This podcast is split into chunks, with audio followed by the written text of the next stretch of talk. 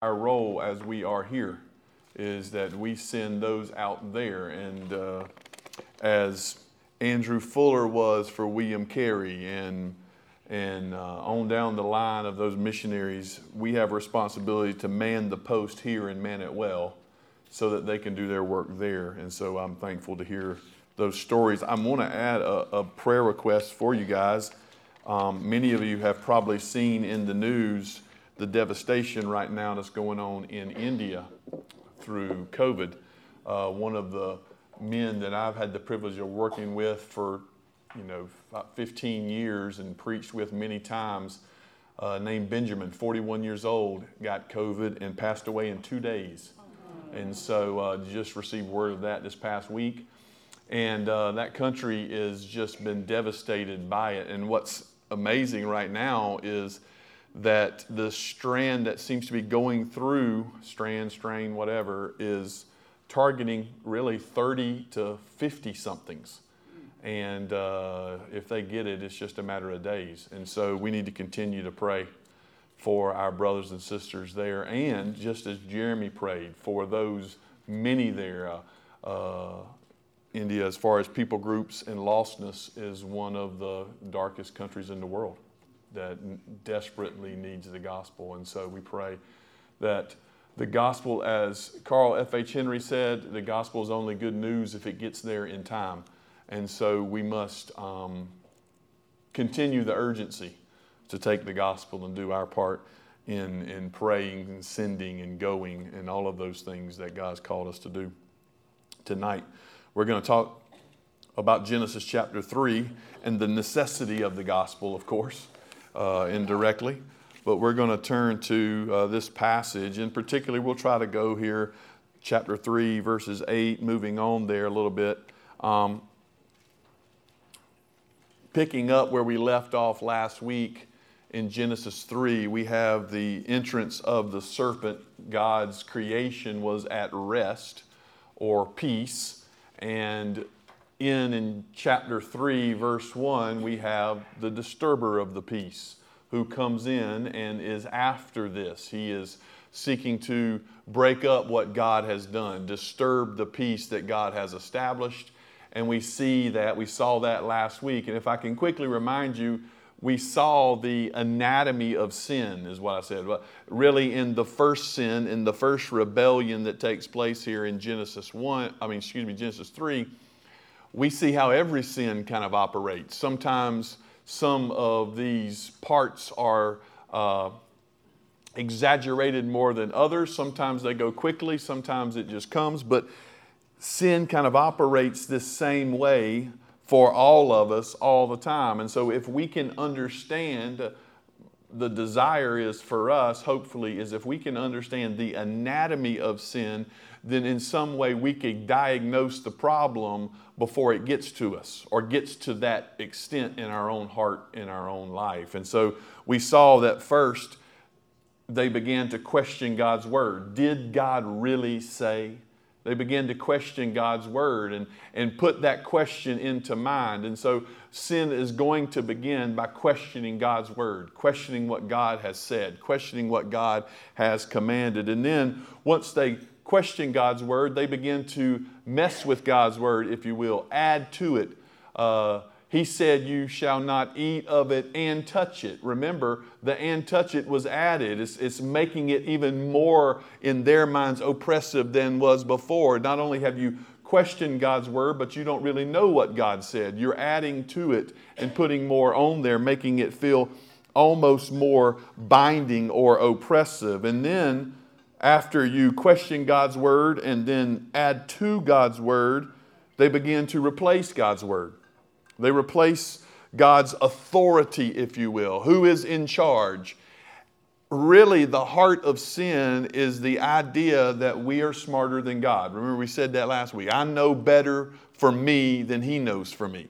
I know what's best for, for me, He doesn't. So we question God's goodness. We question His goodness in the sense of does he really know and, and want what's best for me? He's told me not to do this, And by not doing that, I'm not getting some benefit or I'm not flourishing in my life. So he doesn't know what's best for me. We question his goodness in telling us this sin. He's really just trying to hold us back.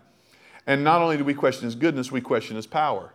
I mean, if, if, if you look I don't think any of us have a problem in here whenever we're standing on the road and we see a, a, a Mack truck coming at about 45 miles an hour.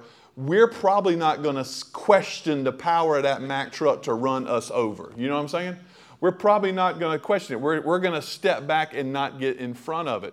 Well, imagine the idea, really, and this is, we'll talk a little bit about the irrationality of sin. The idea is can't, you will not surely die. In some sense, they're questioning whether or not God can really do something to you he says he can do. God can really accomplish something he said he's going to accomplish. So while we would never question that Mack truck coming down the road, it's got the power to kill us if it runs us over, we question the King of the universe who created us and made us and formed us in his own image that he has the authority and or the right to judge us for something. And so you see the irrationality, irrationality in it. Why would you question this? But that's exactly what sin does.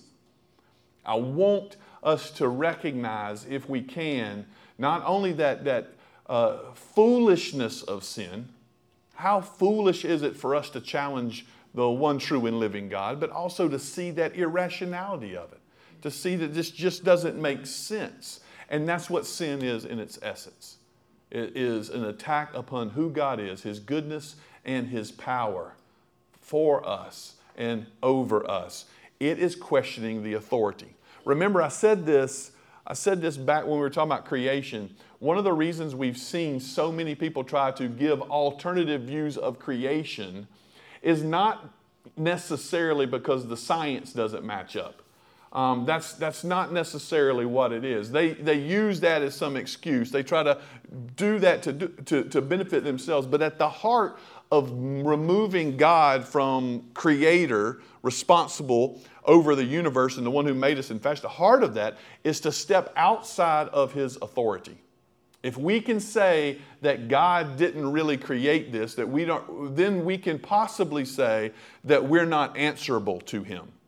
But if there is a God who made all of this, as we believe there is, of course, if there is a God who made all of this out of nothing, who shaped us into His image, blew His own breath into us, then we have to not only listen to what He says, we have to be obedient to what He says as our authority. As our authority. And so here, sin is denying that position denying God his rightful place as our authority in our life. And so we're removing him and we think we know better, we're smarter. Somebody's going to be in authority over you, right? Somebody is going to. Can it be you? Can it be another? Who is it? Removing God removes any culpability in our minds that we were responsible to him and that his judgment is true. And so sin is at the height then of irrationality. And it is devastating. It's devastating. Because look what happens in our passage. Eve eats, you know, she eats, she turns, she hands it to Adam. We talked about that last week. He eats. That's at the end of verse 6. Then, verse 7, it's like rapid fire. Adam, uh, Eve eats, she hands it to her husband. He ate, then the eyes of both were opened. We see the immediate effects of their sinfulness. We see the immediate effects of their rebellion. The eyes of both were opened, and they knew that they were naked. They knew, y'all were waiting on me to say it wrong, weren't you? Some of y'all. Some of y'all were waiting on it. I'm gonna, every time I say the word, I'm to make us all say it together so we can, we can be in this in one, one together the eyes, their eyes were open and they saw or they knew that they were naked. Remember, that's how chapter 2 ends. They're unashamed about it, they're in, uh, at peace and at rest. And now, quickly, what this passage tells us is as soon as they sin, they become ashamed of their nakedness. As soon as they sin, they become ashamed of it.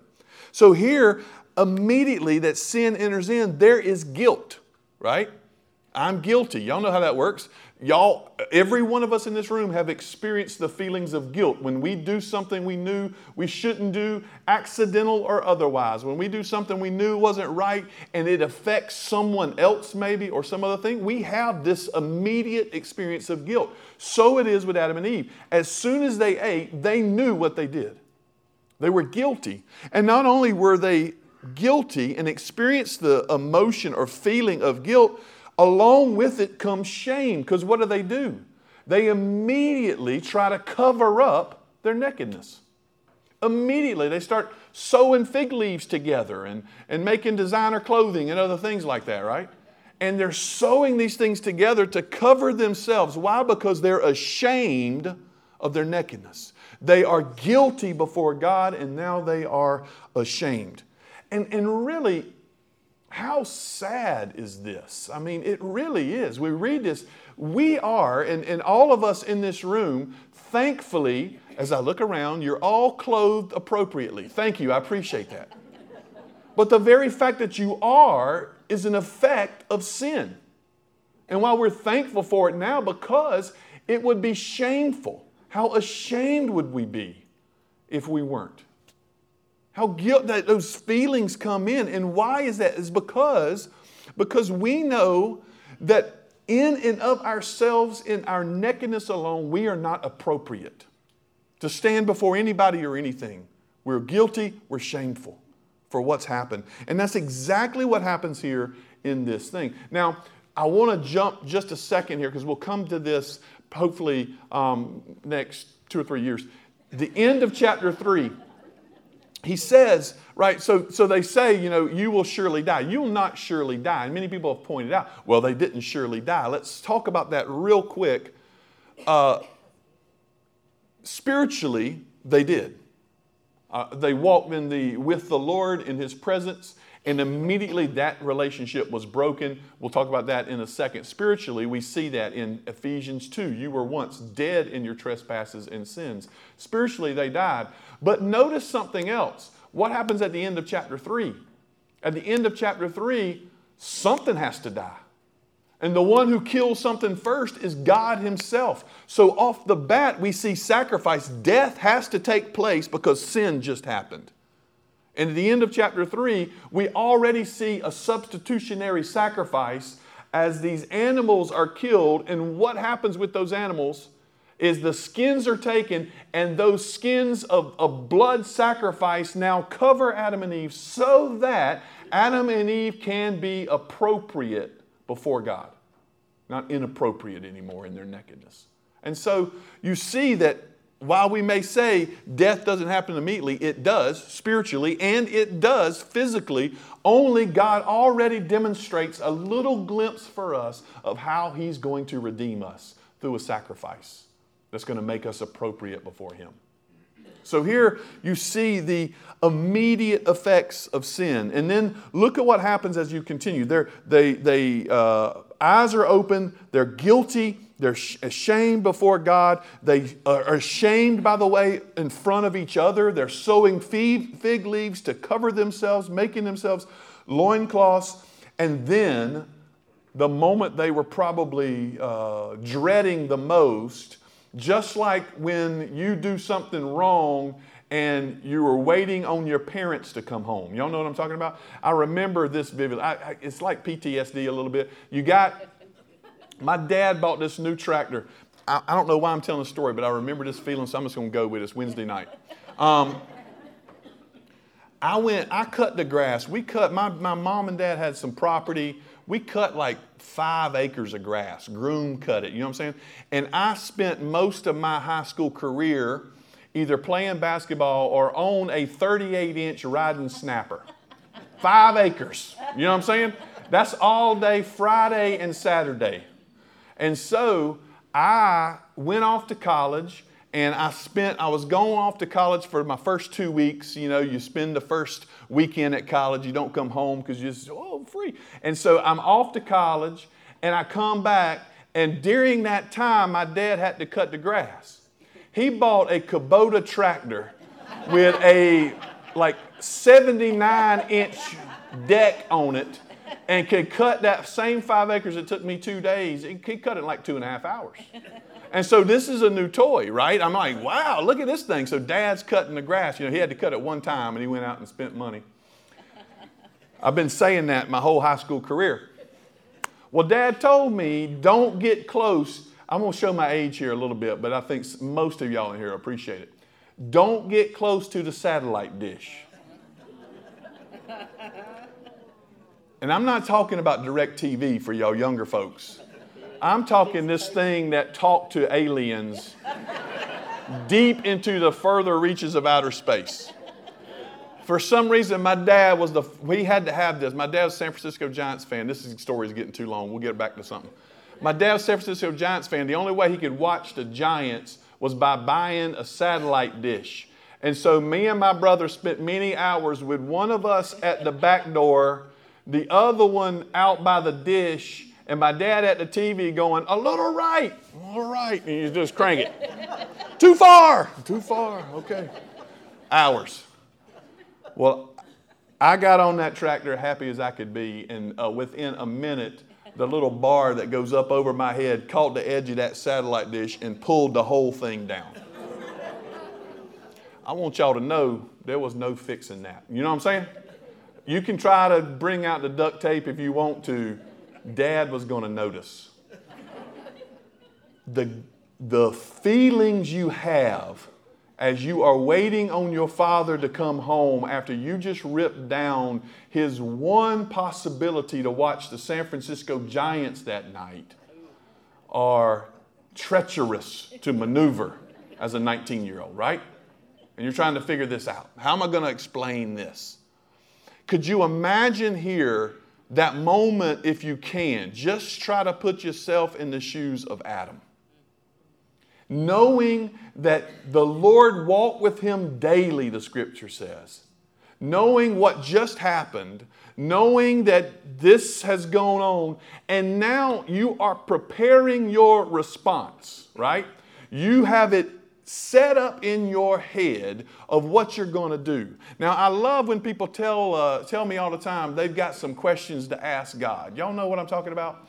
I want to tell them, I want you to know, bud, that you may not be able to form words when you meet him face to face. So don't worry about your questions. Go ahead and drop those. In fact, I love it in the parable of the, of the wedding feast whenever the ones jump over the wall and they don't have their garments to get in, their ticket to get in, and when they meet the master, what do they do? Nothing. They can't say a word. It says, and they were speechless. Well, that's how it's going to be probably when you meet the Father. And so, exactly here, Adam is working up in his mind what is going to happen when God comes. And just as we see here in Genesis 3 1, the serpent is in the garden, we see now in Genesis 3, verse 8, God is in the garden. Two different events here, if you will. We don't know how much time passed, but I can promise you, however long it was, Adam in some way is dealing with the angst of knowing he's got to answer for this. And not only that, maybe in his mind, he's trying to prepare his case, if you will. And so here comes God.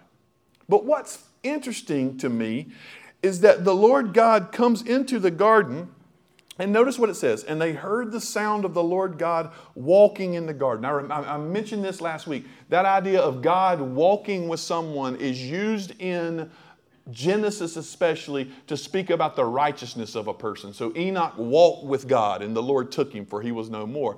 Noah walked with God, and he was righteous before him. Abraham walked with God. And so that language. And so here comes God ready to do like he had always done, if you will, to walk with Adam. And Adam's not there. Whatever plan Adam had, I got my defenses ready. I know what I'm going to say. I think I came up with on my end of it, my mom's dog ran out in front of the tractor and I had to jerk the thing and it hit that, but that didn't work. So here, Adam has what he's going to say. And what happens? He starts diving behind the trees. Because when he's confronted with God, he recognizes there is no defense for what he has done. But I want us to point out a couple things here. Look how God comes into this. He's coming to do what he's always done. God does not change, right? God is coming to walk with Adam. God already knew what happened. He's God. We got that? But God is demonstrating here as he enters into the garden, not as a judge, but as a loving father, if you will, looking for his son. He walks into the garden. God's doing what he's always done. Who's not there? Adam's not there. That's the effects of sin. Sin happens. God hasn't changed, we have. God hasn't become different than he was. We're just not where we should be, right? God is always there, always waiting, always wanting to walk and sit, yet we are acting and responding in rebellion. And so God is doing what He's always done, and He comes in as a gentle father, if you will, seeking His own son. And instead of coming to His father in repentance, which would have been proper, Adam hides and takes off and thinks he can get away with this, maybe. Thinks that he can dodge or hide behind a tree to get away from the maker of the trees. Y'all know what I'm talking about? Thinks that he can hide for some sense and maybe this judgment will pass. Maybe this moment will pass. But this moment could not pass. Adam is hiding in fear. It's fascinating that the serpent convinced them that if they ate of this tree, they would be like God.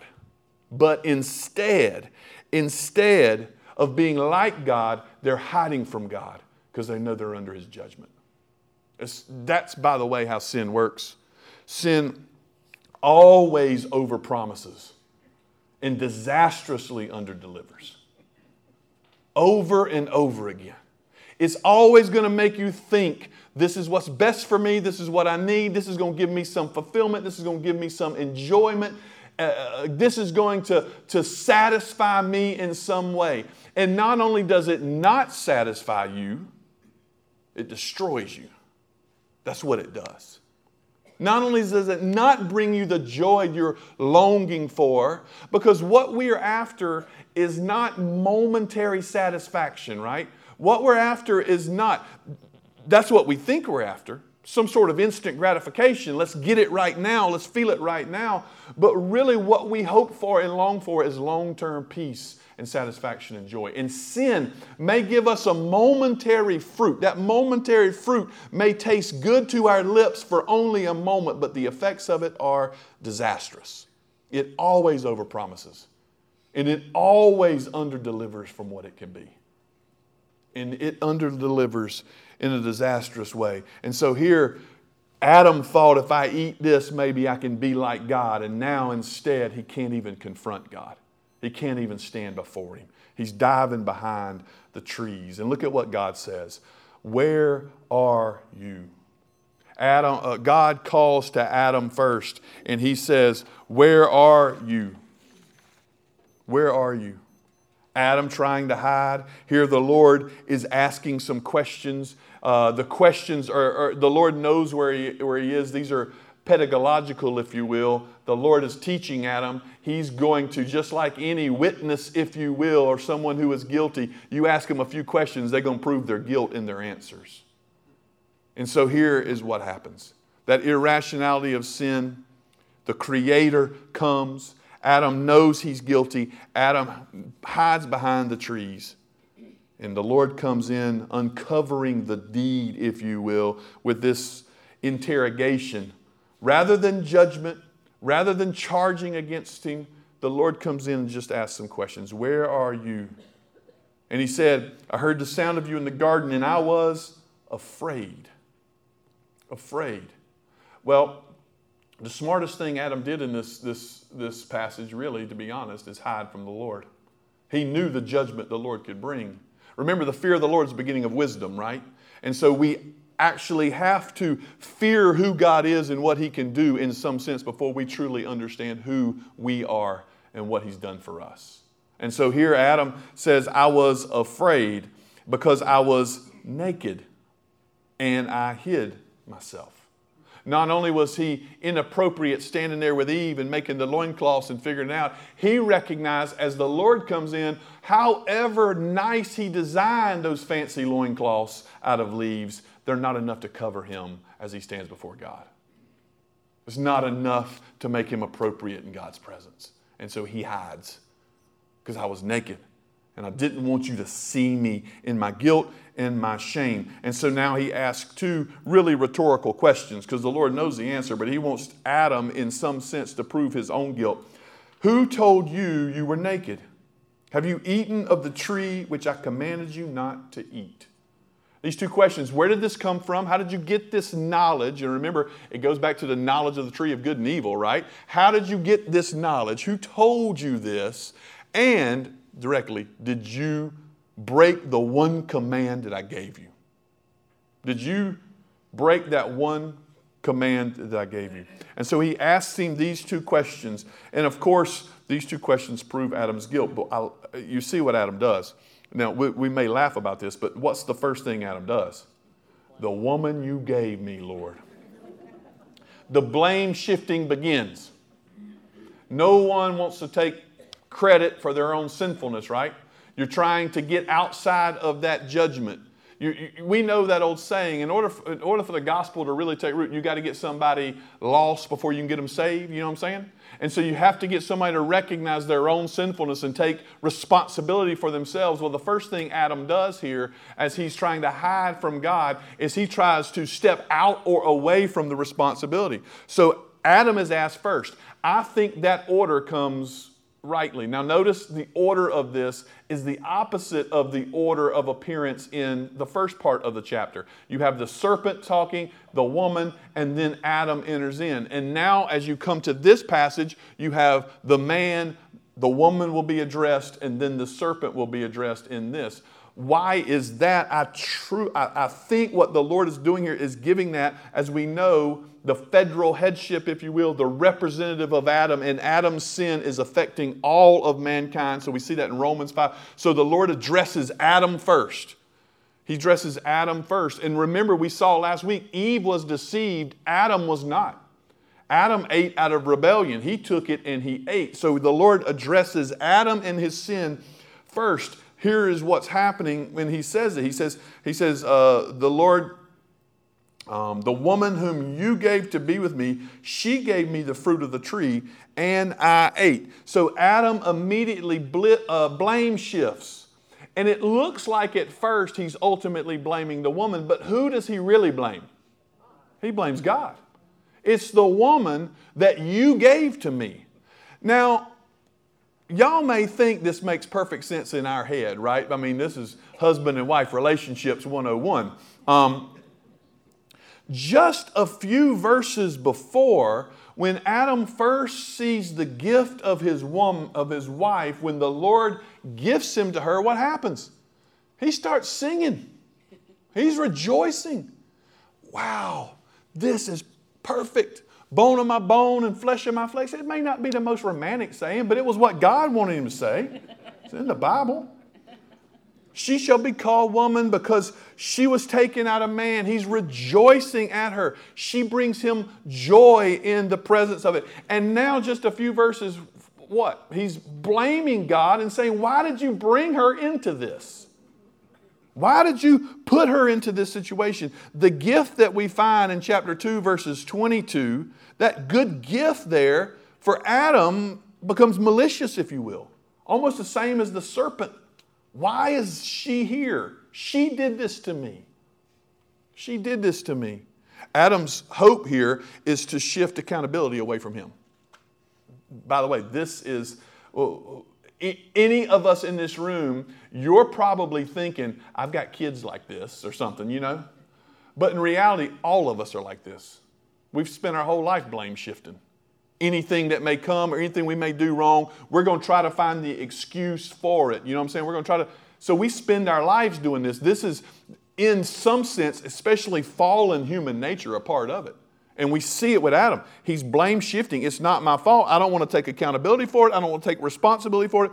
She did it. And so the Lord then turns to her. And this is the first time in Scripture the Lord addresses the woman.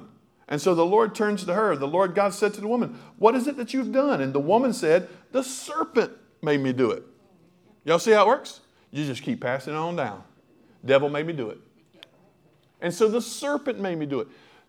You don't want to take culpability. You don't want to take responsibility. Why is that? Because deep down we know that culpability and responsibility demands judgment or discipline in some sense. And so you try to avoid those things. And so here, Adam first, then the woman, they keep passing it on down from man to the woman to the serpent. The blame shifting goes. And what happens in this, as we see at the end of that verse there, finally, when she says, The serpent made me do it, what we see is the completion of this process where sin enters in and rebellion takes place. And God gave one one simple command don't eat of that tree in the midst. You can eat of any tree in the garden you want to. Everything is good for food for you. You eat of any of it, but that one tree. And remember, they were told to work the garden and keep it. So, this probationary obedience, if you will, in order for you to be successful at working this place and keeping it as I've called you to do, you simply have to be obedient to me. You be obedient and you will accomplish all that you have been called or made and purposed to do and accomplish. Obedience is going to follow and follow fulfillment, if you will. One promise, one command. If you just simply do this. And when they rebelled against God, now their sense of purpose is lost. Now their sense of duty and responsibility is tainted and lost. And everything they really live for ultimately has been stripped from them. And so here, in this one place, in this one action, in this one follow up, the result is that the authority of God has finally been undermined. His authority has been undermined. Trickery first did it. The devil deceived the woman. And then outright willful rebellion with Adam, where God's authority was undermined. Here, we talked about this before. You really see three relationships. You see the relationship between God and man. You see quickly the effects of the relationship, of the sin on that relationship. Adam went from meeting with him in the cool of the day and having fellowship with the Lord there to where he was diving behind trees and trying to pull fig leaves over his private parts. He's running from him, terrified of him. Immediately, immediately, you see that relationship is broken. It's broken because of sin. But not only that, you go, just as I said, you see the relationship between man and woman is broken because of sin. Where Adam rejoiced at seeing his wife in chapter 2, now he's blaming her. Where Adam was celebrating the gift of God in chapter 2, now he's saying, God, why would you do this to me? Why would you put her in here to do this? That relationship between man and woman is now broken because of sin. The third relationship we'll see here in chapter 3 as well is the relationship between man and earth, human, humankind and earth.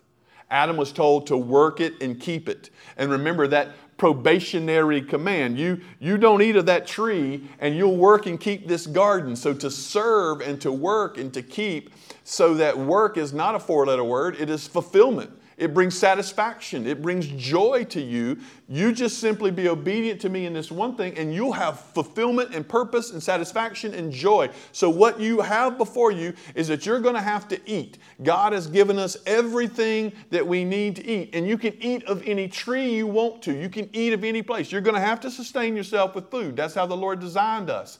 And God provided that food for us. And He's good in providing food for us, right? Don't we all love fruit salad? It's not like He made us. It's not like He made us just eat grass like the cows do. He gave us a variety, a wonderful variety of things to eat, and they're good for us. And all of this is for our pleasure, for our joy. You work the earth and it will produce, and you eat, and you will be satisfied, and you'll be sustained, and you will have joy, right? Your purpose will be seen. But that relationship between man and the earth is broken as well. And instead of working and being satisfied, you're going to fight against the earth your entire life. Every single day. The thorns, the thistles, the sweat, the muscle in your back, you're going to fight. And guess what's going to happen to you? You're going to lose. Because dust you came from, and dust you shall return. All of these relationships are lost and broken in some sense because of sin. Every part of it. And now, when we look at creation, hopefully, even as I'm talking, and I don't have to connect all the dots, but you can look around and see the effects of sin and brokenness everywhere. How it has devastated so many in society. Devastated. The Lord turns then, when she says it's on the serpent, the Lord turns to the serpent. He's addressed Adam He's addressed Eve, and he'll address them again. You see that now. He's going to turn to the serpent. And in your passage, you'll probably notice, you'll probably notice here of how the, um, in, in my Bible, I use the ESV, many of you have asked, but you'll see how it's line by line whenever it's telling the story, the narrative. But then it'll, it'll kind of break the lines up when it gets into poetry, if you will. And so you'll see uh, kind of broken up here. You'll see that the Lord begins to speak and when he begins to speak here in chapter 3, he speaks this poetic style of the curse that now has come. That now has come because of sin. And so he looks first to the serpent. He looks first to the serpent. Because you have done this, cursed are you above all livestock and above all beasts of the field. On your belly you shall go, and dust you shall eat all the days of your life. Many people argue, and, and we, we saw this in Ezekiel and Isaiah, that the serpent may have been the most beautiful creature in the garden. I'm not necessarily sure if that's right or true because I don't think the Bible is absolutely clear on this. What I do know is when he looks at the serpent now, the serpent will crawl on its belly and it will eat dirt. That's not a satisfying life. Because of this, curse is going to demonstrate that forever you're going to crawl on your belly and you're going to eat dirt. You're never going to be satisfied. And, and whether that we see that in snakes that we see now, and we, we understand that now as a sign toward it, but we also see it in Satan himself, that Satan will never be satisfied. There's nothing that can happen that can ultimately satisfy him, right? Because Christ destroys him and Christ wins. And so he is never.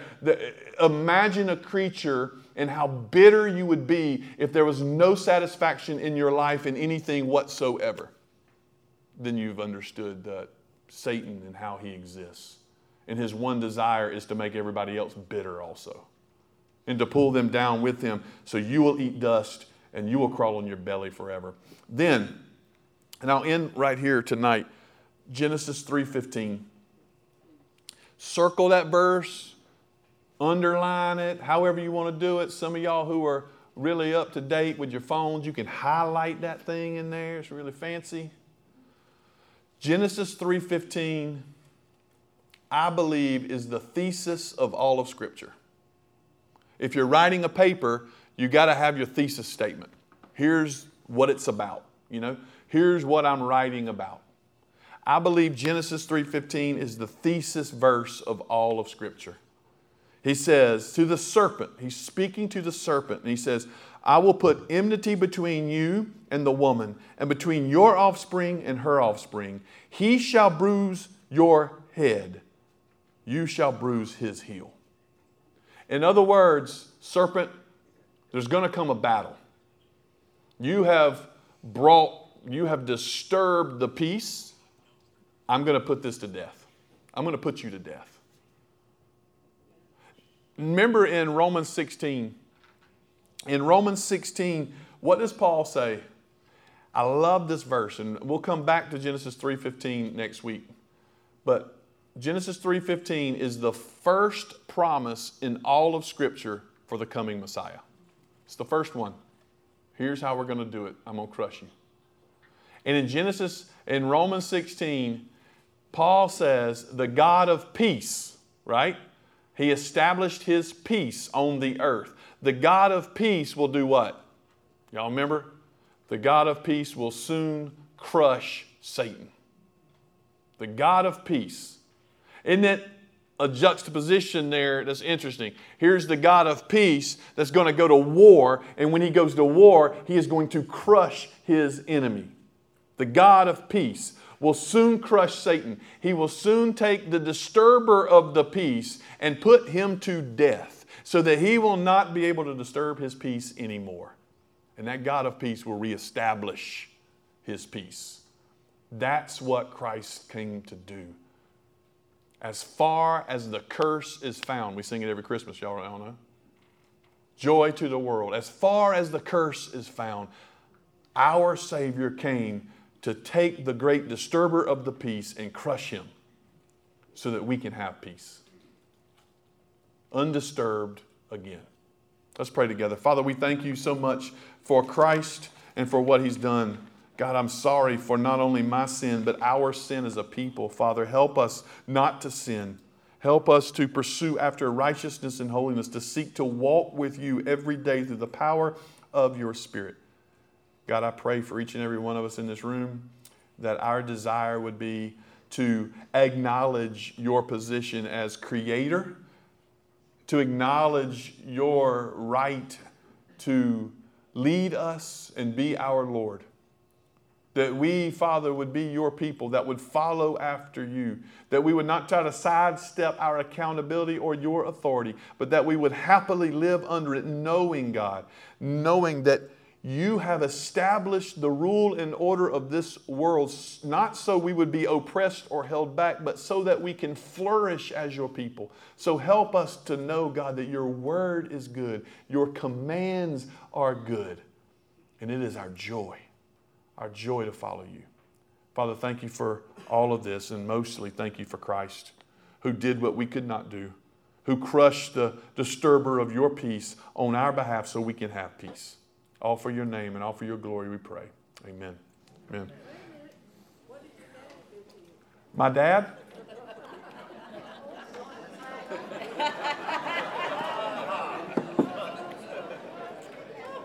If I remember correctly, he did the worst possible thing he could do. He walked out there, he looked at it, and he went, hmm, and turned around and walked back in. Nope, he didn't make me buy a new one. I just knew that I had disappointed dad. Yeah, so he's a good dad, though. He loves me still. He loves me still. Thank y'all so much. We'll see you Sunday. Three baptism Sunday. We're excited. Y'all be here, be a part of it.